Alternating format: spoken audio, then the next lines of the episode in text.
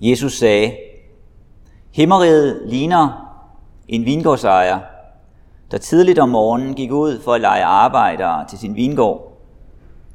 Da han var blevet enig med dem om en dagløn på en denar, sendte han dem hen i sin vingård. Ved den tredje time gik han ud og så nogle andre stå ledige på torvet, og han sagde til dem, gå I også hen i min vingård, så skal jeg betale, hvad I har ret til. De gik derhen. Igen ved den 6. og den 9. time gik han ud og gjorde det samme. Ved den 11. time gik han derhen og fandt endnu nogle stående der, og han spurgte dem, hvorfor har I stået ledige her hele dagen?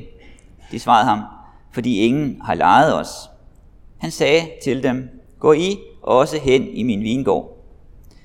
Da det blev aften, sagde vingårdens ejer til sin forvalter, kald arbejderne sammen og betal dem deres løn, men sådan, at du begynder med de sidste og ender med de første.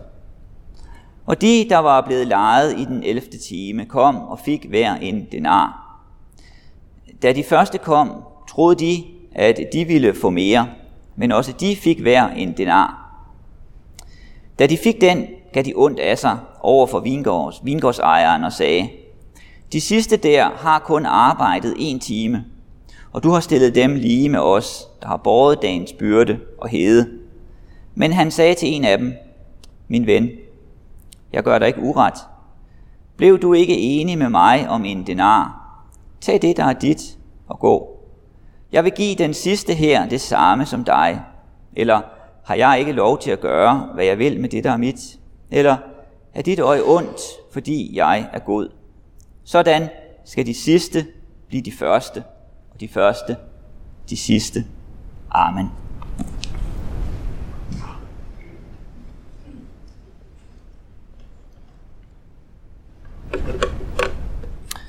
Lad os bede. Tak Gud, at du kalder. Tak, at du kommer og ønsker at kalde os ind i fællesskab med dig. Ind i din vingård. Ind i dit arbejde. Tak, at du har givet os livet og sat et mål for os. Vi beder så om, at vi må forstå i vores liv, hvad det vil sige, at det er dig, der kalder. At det er dig, der giver. Og vi beder om, at vi må leve vores liv sådan, med det udgangspunkt. At det må være grundlaget og visdommen og rigdommen i vores liv. Og vil du give os igen og igen at lære, hvad det betyder? Vil du komme til os den her formiddag i Emdrup? Vil du være sammen med os? Vil du kalde af os? Vil du tale til os? Vil du forme og danne os? Vil du vise os, hvad det betyder i vores liv? Så vi må have din visdom, din rigdom og din styrke. Amen.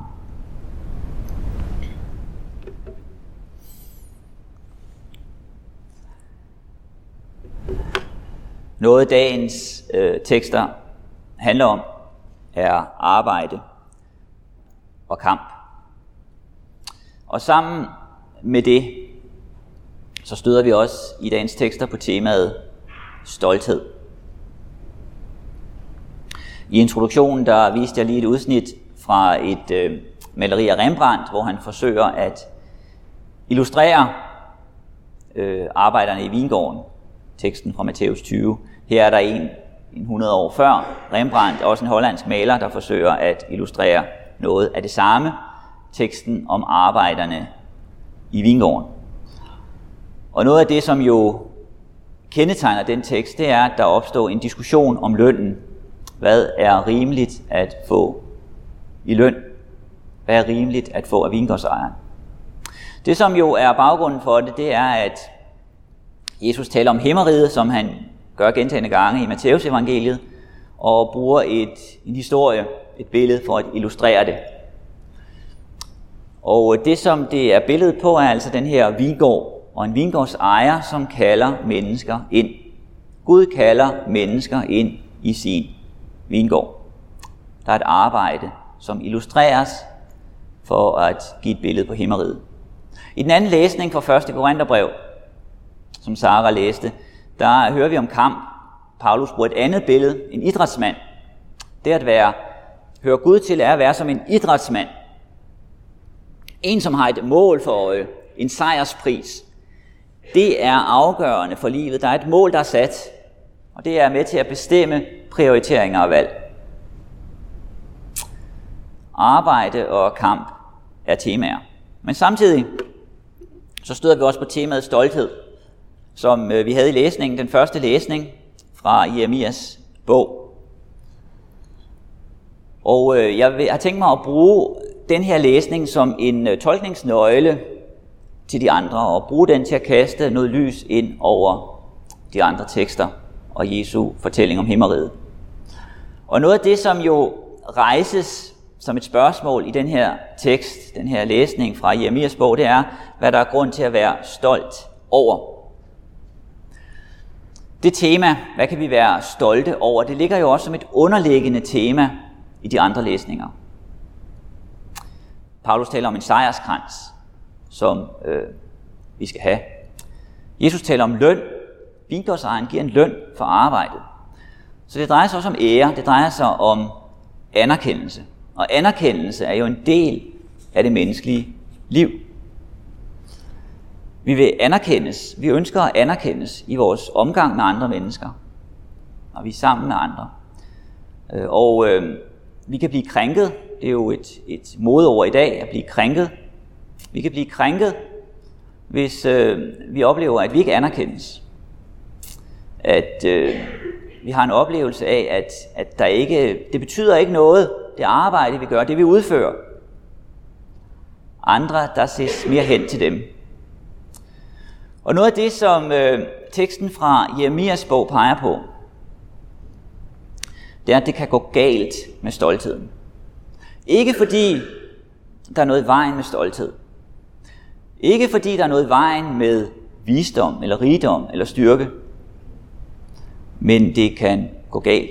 Og det er også noget af det, som Jesus illustrerer ved den her fortælling, at der kommer en misundelse ind. En misundelse arbejderne imellem. Og på en måde kan man jo godt forstå det i den historie, Jesus giver. Kan man godt forstå det, at den her gnidning mellem arbejderne kommer ind. Den fortælling, han giver, er jo sat i en normal kulturel situation fra dengang. Man kendte til det. Der var vingårde, der var arbejdere, der var daglejere. Og han har den her fortælling, man kender til, om at der står nogle daglejere på torvet, og vingårdsejeren går ned, fordi han har brug for nogen til høsten til at arbejde i vingården.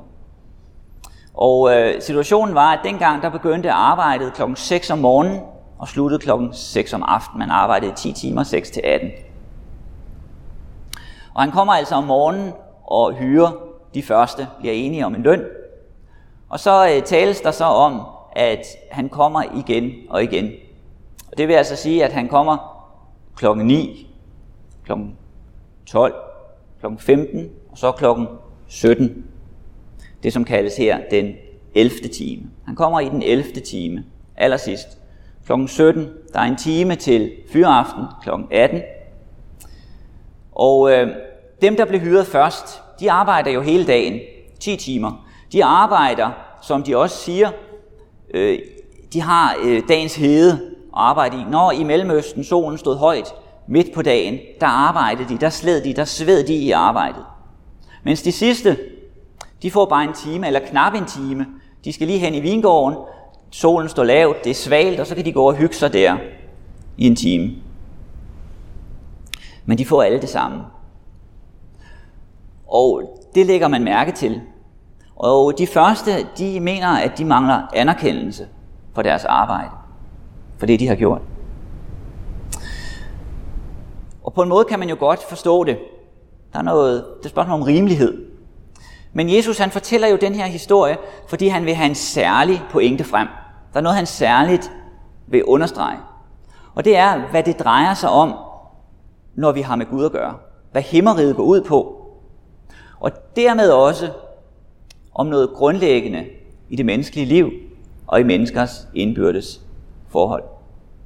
Og i den her misundelse mellem mennesker, der er vi også henne ved teksten fra Jeremias bog. hvor at der her bliver sagt, at den vise skal ikke være stolt af sin visdom, den stærke ikke af sin styrke, den rige ikke af sin rigdom. Ikke fordi der i sig selv er noget i vejen med visdom, eller styrke eller rigdom. Gud beskrives som vis, som stærk og rig, som den, der giver sine gaver til mennesker. Der er ikke noget i vejen med det. Vi kan takke Gud for det, og at vi har det. Vi kan give os hen til det. Men det, som kan ske, det er, at de her gode ting, de er som en ild, der brænder. Ilden er god i sig selv, hvis vi kan kontrollere den. Men der kan ske det med ild, at den kommer ud af kontrol, at den griber om sig, at den ødelægger, at den fortærer alt. Sådan kan det også gå med menneskelig visdom, rigdom og styrke. At den bliver ødelæggende, den bliver destruktiv. Den bliver et mål i sig selv, som ikke bygger op, men river ned. At den fjerner os fra det egentlige udgangspunkt, fra Gud. Det er der mange eksempler på i vores historie, i menneskehedens historie. Det er der mange eksempler på i Bibelen. Ved den franske revolution i 1789, der ville man have fornuften til magten. Man lavede en statue, som skulle symbolisere fornuften. Så førte man den ind i Vor Frue Kirke i Notre Dame i Paris for at dyrke fornuften. Og alt det ufornuftige, det skulle væk. Samfundet skulle rationaliseres. Og det fører frem til det, man i 1790'erne kalder redselsregimet i Frankrig, hvor guillotinen bliver brugt, tusinder af mennesker dør. Fordi alt det ufornuftige, det som ikke passede ind i det, man umiddelbart så som det fornuftige, det skulle ud af samfundet, for at samfundet skulle være fornuftigt. Vi kan tænke på planøkonomien i kommunismen, hvor alt det, som ikke synes fornuftigt inden for de rammer, skulle væk, så man skar samfundet efter det. Vi kan tænke på forskellige situationer i menneskehedens historie, hvor fornuften bliver som en brand, og dermed bliver ufornuft ødelæggende. Og det, som jo er problemet, det er, at den menneskelige fornuft kan ikke hvile i sig selv. For et par uger siden, der havde vi en læsning fra Jobs bog, slutningen af Jobs bog. Og noget af det, som jo kendetegner Job, det er, at han rammes af ulykker, og han begynder så at anklage Gud. Sætter Gud på anklagebænken på grund af uretfærdighed i hans liv. Og da Gud begynder at tale, så nogle af de ting, han siger til Job, det er, at han begynder at stille ham spørgsmål. Han stiller ham spørgsmål om begyndelsen og slutningen. Hvor var du, da det hele begyndte? Den ultimative begyndelse og den endelige afslutning. Det kan du ikke rumme. Vi mennesker, vi er som nogen, der er trådt ind i en historie, der er i gang. Den er begyndt.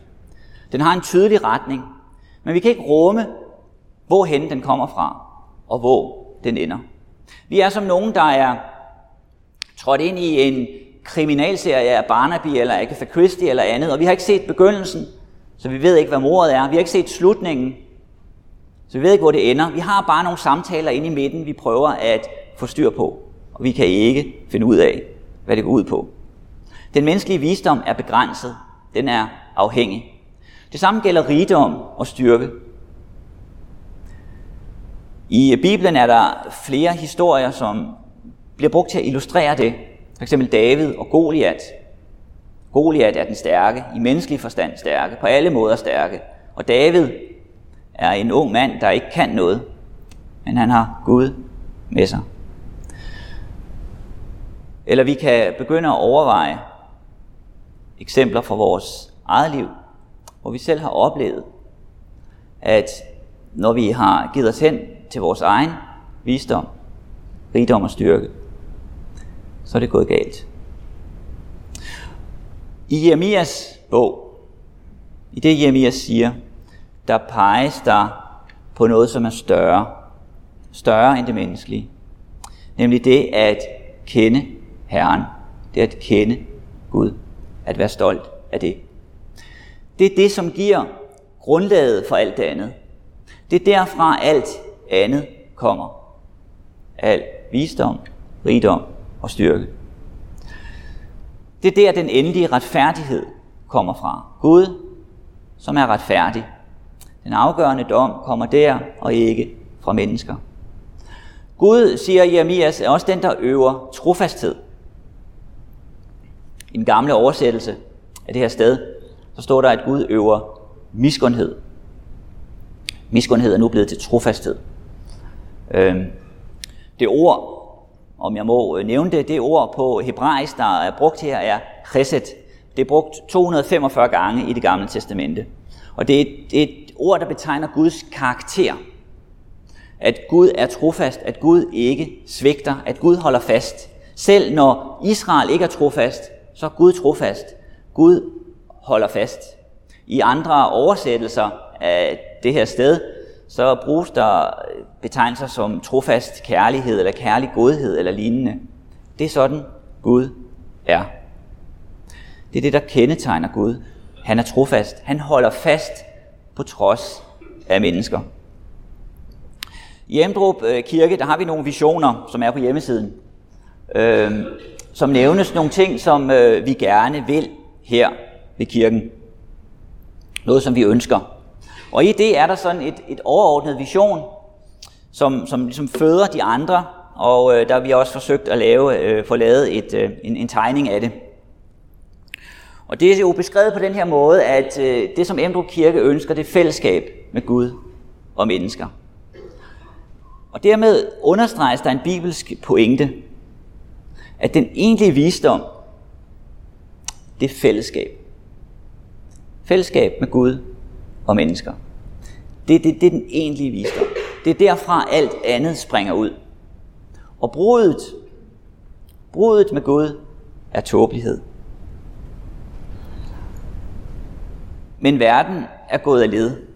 Der er sket et brud. Der er noget, der er gået galt. Gået galt i vores forhold til Gud, til os selv og til andre. Og det er også det, der er baggrunden for Jesu fortælling om himmeriget. Gud kalder. Vingårdsejeren kalder af mennesker. Og som det bruges her i historien, så er det et kald, der går til alle. Alle kaldes. Og nogle mennesker, når vi så bevæger os ind i det kald, ind i fællesskabet med Gud og andre, så sker der jo let det, at stoltheden følger med. Vi sammenligner os med andre. Vi kigger på andre. Vi ønsker at anerkendes, som der jo også er noget godt i. Men det, som kan ske, det er, at det går galt. At vi ender som arbejderne her i diskussion. Og derfor har vi brug for at vende tilbage til det, som er Jesu egentlige pointe med historien. Nemlig, at det er Gud, der kalder. Det er Gud, der kalder. Baggrunden for livet, for arbejdet, er, at det er Gud, der kalder. Og når Paulus bruger billedet med idrætsmanden og en sejrspris, der venter, så peger han på, at der er noget, der er vigtigere end andet. Det betyder ikke, at alt det andet i livet er ligegyldigt, ingen betydning har, men der er noget, der er vigtigere end andet, som har større betydning. Det må ikke mistes, og alt andet må forstås ret i forhold til dette ene. Opgiv ikke det vigtigste. Derfor er det, at Jesus og Paulus i dag gerne vil sige til os, at vi ikke skal miste målet af syne. At vi ikke skal fanges af vores egen ære, vores egen stolthed, vores begrænsede visdom og styrke. Alt det er afhængigt. Det kan vi miste hvert øjeblik. Den kamp for at fastholde det ene vigtige, den får forskellige karakterer på forskellige tidspunkter og i forskellige menneskers liv. Den får også et særligt udtryk i dag i vores liv. Det betyder jo som sagt ikke, at vi skal vende ryggen til menneskelig visdom, men at vi skal forstå det ret, bruge det ret, menneskelig styrke og menneskelig rigdom. De må ikke få magten over vores liv. Det må ikke gå sådan for os, at vi bliver som den, Jesus taler til her i historien, hvor han siger, hvorfor er dit øje ondt, når jeg er god? Hvorfor er dit øje ondt? Hvorfor ser du skævt til andre? Det vi har brug for til stadighed, det er at vende tilbage til Guds udgangspunkt, Guds perspektiv, og se på os selv og andre derfra. Vi har jo hver især vores lidenskaber i livet og vores kampe. Ting, vi synes er svære, og ting, der går skævt for os. Men det, vi har brug for, det er at søge tilbage til ham, der er trofast. Ham, der ikke giver op. Ham, der kalder os ind i sit rige, uafhængigt af, hvor meget vi magter, hvor meget vi kan. Uafhængigt af, om vi ser på os selv og synes, vi har bidraget med meget. Eller vi ser på os selv og tænker, vi har ikke noget at komme med. Han kalder alligevel. Og så kalder han os til at se på os selv, sådan som Gud ser. Når vi ser på os selv sådan, så bliver visdommen og rigdommen og styrken, så bliver vi og vores liv sat på det rigtige sted. Har det rigtige udgangspunkt. Det er deri livet er.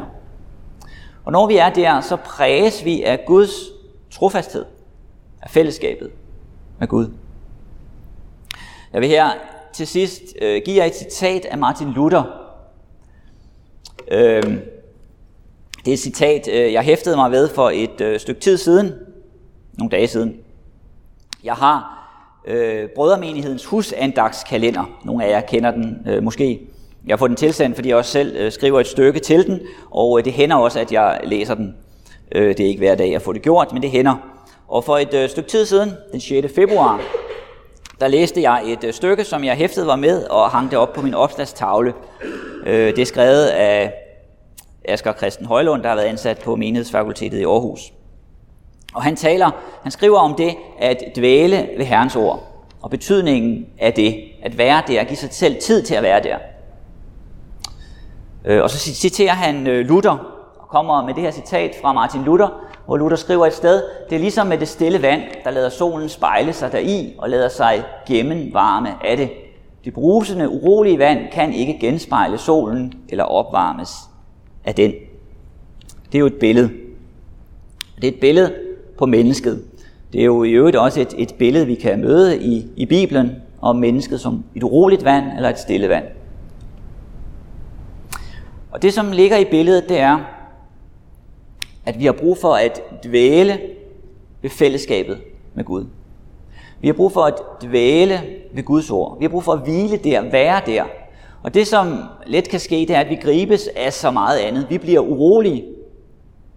Vores sind er i oprør. Der er andet, der fanger os og griber os. Men vi har brug for at vende tilbage til noget og være der. Og når vi er der, i Guds kald, så præges vi af det, af en højere visdom, en større rigdom, en bedre styrke. Det er det, vi har brug for. Fællesskab med Gud og mennesker.